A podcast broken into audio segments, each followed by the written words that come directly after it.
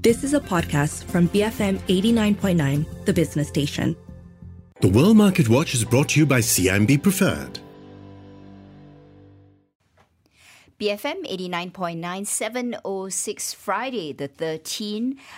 You're, of course, listening to The Morning Run with Chong Jensen, Philip See, and I'm Wong Shao Ning.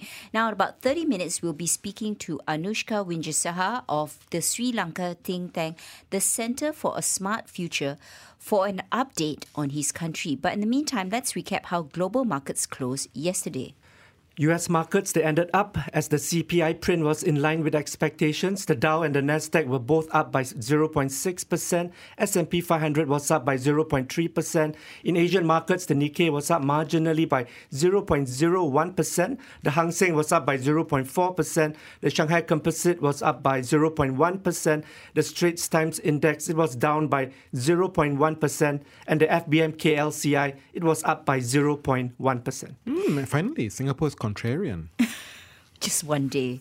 One day. It doesn't make it a trend, Philip.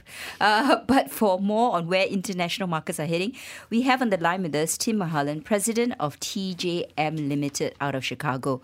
Good morning, Tim. Always good to speak to you. So what's your analysis of the CPI number that came out? Do you feel that the Fed recent hikes have been able to make a dent on inflationary pressure? And what does this mean for future rate hikes also? Yeah, I think in the inflation-sensitive sectors, they certainly did have some impact. But, you know, by and large, I think the Fed is still, financial conditions are still very easy. And, I think the Fed will be reiterating that, at least I think Powell will. Their basic rates are still below the nominal GDP rate.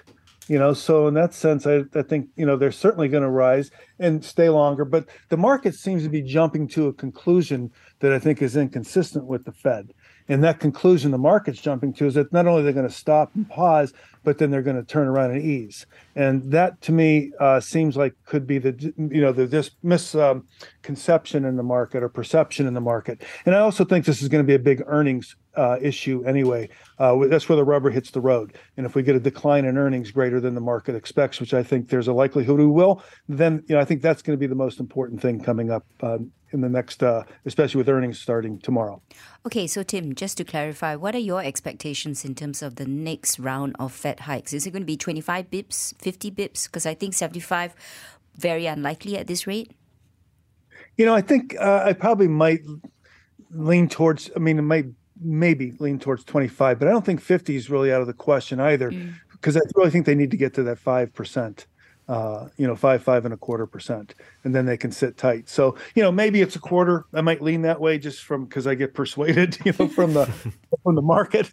But I again, 50 basis, certainly not 75, and they're certainly getting close to what they think is the terminal rate. And Tim, U.S. banks are said to have set aside funds in recent quarters to cover potential losses on their loans if the economy weakens in 2023. How do you see that weighing on the fourth quarter results and the results for this year as well?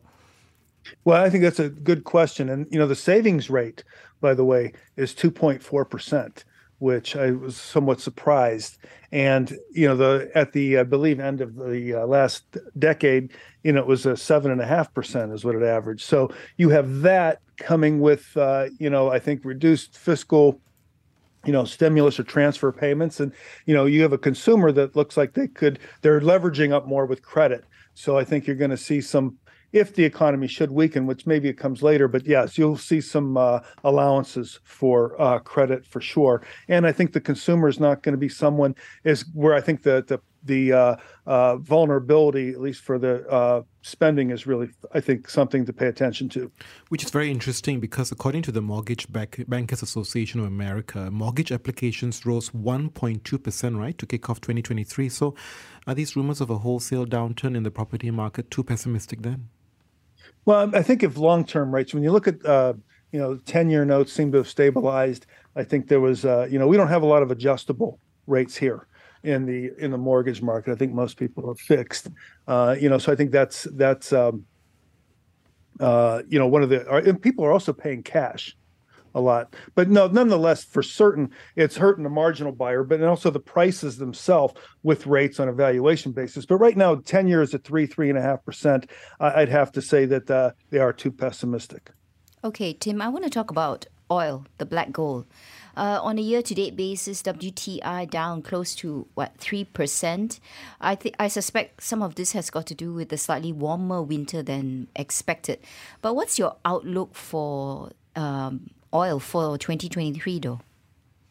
Yeah, I still think that oil, the warmer weather for sure has some impact. But I think that prices will be probably in a range, maybe up to $80, $90 or something like that. But I think that we're closer to the low in oil, unless we're going to get an all-out, major recession, which I don't think that's going to happen. And China also, incidentally, may not give the boost, though, that we expect from their reopening. So, I like oil. I still like the sector a lot. As far as the prices go, I think you're closer to a low, at least intermediate low, than you are a top. So I still like it. Okay, so despite the fact that demand from China may not be as robust as expected, what's your view then on, let's say, fracking and shale oil companies? So let's get a bit more specific here. Yeah, well, I mean, they've had a tough go of it here because they're, not getting a lot of love. And, which I think is a little disappointing, but I believe their break even is somewhere, and I'm not 100% sure on this, but I think it's somewhere $50 or so. So I think they've got some margins, and I still think there's still a very constant demand, and the supply-demand situation I think still is in their favor. So I think they should be fine. I'm kind of more, I like the pipeline type, and I like the refiners much more. And Tim, I'd like to get some of your views on the US-China regulations. After a Mexican standoff, regulators said they've gained access to the accounts of 200 Chinese-listed companies on US exchanges. Has the prospects of these stocks delisting from American bosses disappeared completely? Well, I don't think it disappeared completely. I think that would be very premature to say. And, again, China, actually been pretty hot here on the reopening story. And, this is certainly a positive for it. But, I think that even the specter of that possibility, I think, has kind of done lasting. I think the way people look at it is going to be lasting. So, Tim, I guess, to what extent are you a China bull?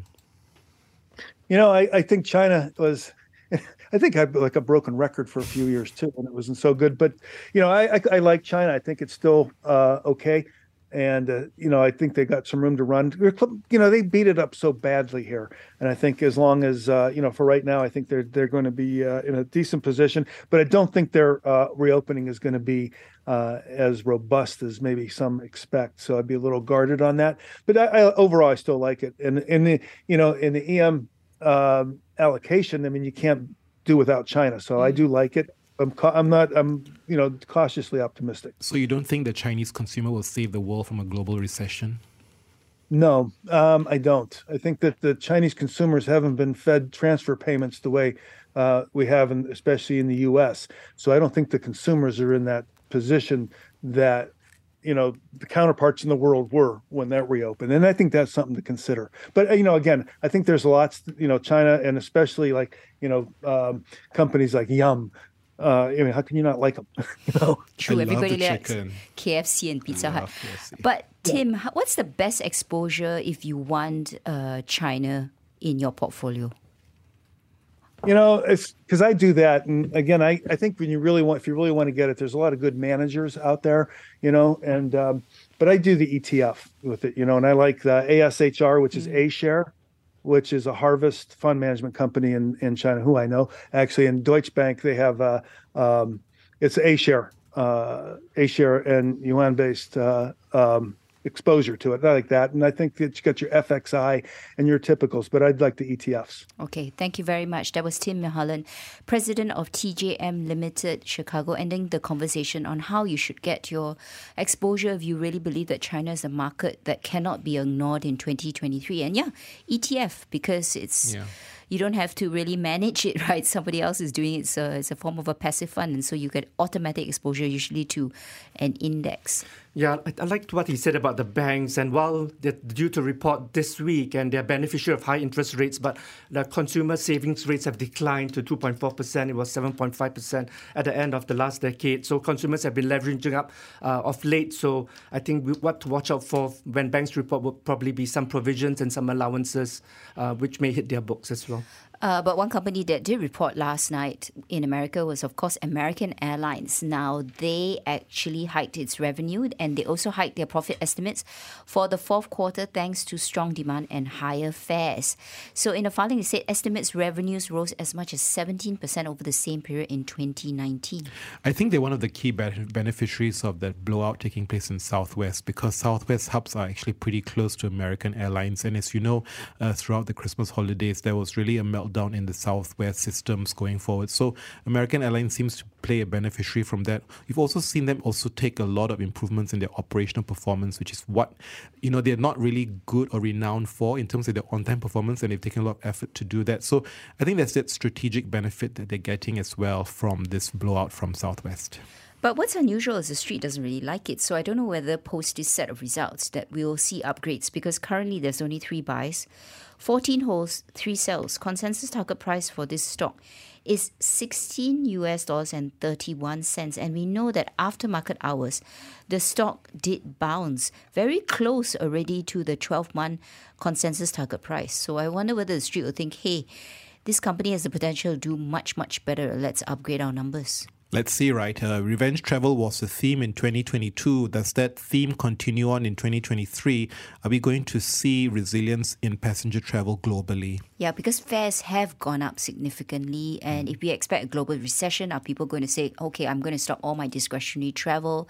I'm not going to be able to afford the high fares. And at the same time, I understand airlines haven't been able to increase their capacity. There's plane shortages, and it's just an issue even when it comes to spare parts. That's true. I think one of the biggest concerns is that there isn't enough aircraft being reactivated back into the fleet. So there's an issue of supply, right, to meet the demand. So perhaps we find that inflection point in 2023 where supply gets reactivated and demand also starts softening a bit. And that's where you can see perhaps airfares slowly reduce. We certainly hope so. Up next, we'll cover the top stories in newspapers and portals this morning. Stay tuned for that. BFM 89.9. The World Market Watch is brought to you by CIMB Preferred. Moving forward with you. Visit cimbpreferred.com.my for their preferential services beyond banking. You have been listening to a podcast from BFM 89.9, the business station. For more stories of the same kind, download the BFM app.